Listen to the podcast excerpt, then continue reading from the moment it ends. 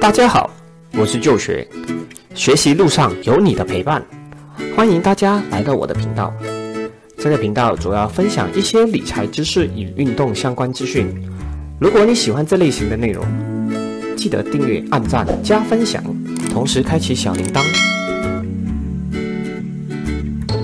很常听朋友说，没有钱不需要理财，有多少花多少，反正钱花光了可以再赚。又或者说，我现在不享受，老了就不能享受了。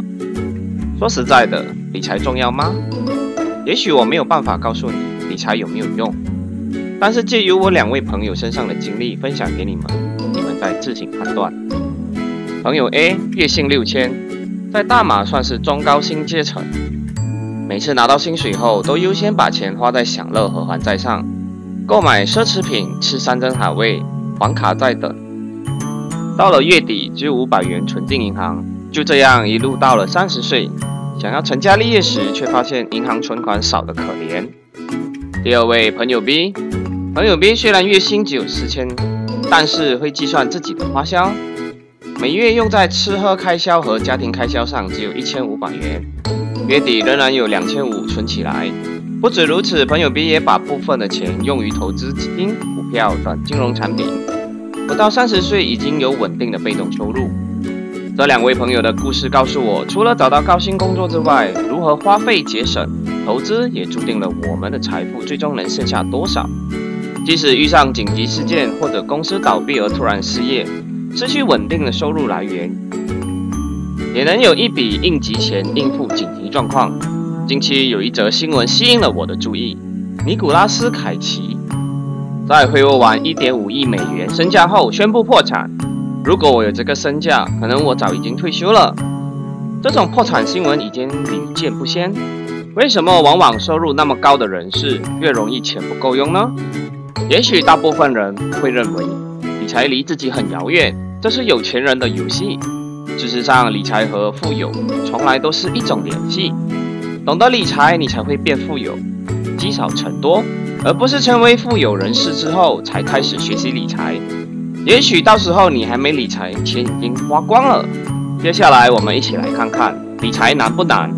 下面和大家讲讲四大理财观念，培养好了就离财富增值不远了。第一，拒绝乱花钱，这是理财的基本步骤。听起来很简单，但却是很多人做不到，尤其是刚出来社会工作的年轻人，很难克制住自己的消费欲望。我自己步入职场后，坚持把三十八千的薪水存起来，剩下的才按照生活需要分配比例。如果这个月有什么特别大的花费，我就会想办法在一些能减少的开销上做文章，比如说减少和朋友出去玩乐，或者在伙食方面减少一点支出，少喝一些饭后饮料等。也许短时间内你会发现朋友们会有一些异样的眼光，认为我们抠门。但是，如果你今天落魄没有钱的时候，他们会否对我们伸出援手呢？第二，增加收入，除了需要计算开销之外，达到节流后，我们也需要思考如何开源，也就是增加收入。毕竟，我们可以存下来的钱是有限的，但是可以赚取的钱是无限的。所以在节流过后，如何提高我们的收入，是我们该努力的方向。毕竟，专业技能、知识和经验都是需要时间累积的，这样才能帮助我们变得更有价值。除了正职，也可以开创副业，利用副业来增加自己的收入。毕竟，在这个时代，副业已经成为了很多打工族必备的技能。只有开拓多种收入来源，才有能力应付一些突发状况。好，比如说这次的疫情来袭，影响了各行各业，也影响了大家的工作。如果这时候因为自己任职的公司无法继续经营，而导致自己失业了，我们的副业也许就能派上用场了。第三，准备应急后备金。疫情发生的这一年多，让很多人失去了收入来源，更意识到原来银行存款才是生活的底气。居安思危看起来感觉很老掉牙，但是假如不想被意外状况弄得不知所措，就得提早做好理财和储蓄。在收入稳定时期，开始建立应急后备金，确保紧急状况来临时，我们有足够的后备金度过难关。最好能确保后备金至少相等于六个月的开销。比方说，你每月平均开销是一千五百元的话，那么你的后备金至少要有九千元。这么一来，一旦突然失业或收入中断，都不至于惊慌失措。后备金并没有固定的储蓄方式，有些人会建议存在户口，有些人会投资在信托基金里。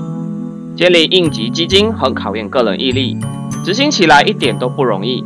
每个月一到两百的数额都可以，问题是能坚持多久？有些朋友可能存了一段时间，发现有钱了，就会提出去旅游等，觉得下个月再继续存。像去年疫情爆发后，很多人都是收入中断，手停口停。我们必须要有蚂蚁精神，过冬前都会积极储备粮食，这样才能顺利度过寒冬。第四，学习投资。去年疫情爆发，政府宣布六个月暂停偿还贷款。这时候有个很神奇的现象。股票户口的开户用户竟然短短一个月内增加了十万人，很多投资户口因为太多人开户而来不及处理。居家隔离的第一阶段几乎全民炒股，这是从来没有过的现象。我们为什么需要投资？这是因为银行存款利率已经处于偏低水平，特别是自疫情爆发以来，隔夜利率的降低影响了定期存款和短期利率，而通货膨胀却直线上升中。换句话说，依靠存款的定期利息恐怕会跑输物价上涨的幅度，这也是大家常说的财富缩水。但是，我们该选择什么样的投资产品呢？这取决于个人的投资经验和风险承受能力。如果投资经验尚浅或者偏好低风险，可以选择信托基金之类的较稳定的投资管道。当然，风险与回酬是相等的，较低风险的投资产品可能带来的回报必然相对的低。不过还是可以很大的程度超越通货膨胀的幅度。每一项投资产品都有它的优缺点，建议大家进场前必须要做好充足的功课。好了，这里做个总结：理财绝对不是有钱人的专属游戏，无论薪水高低都不能忽视理财的重要性。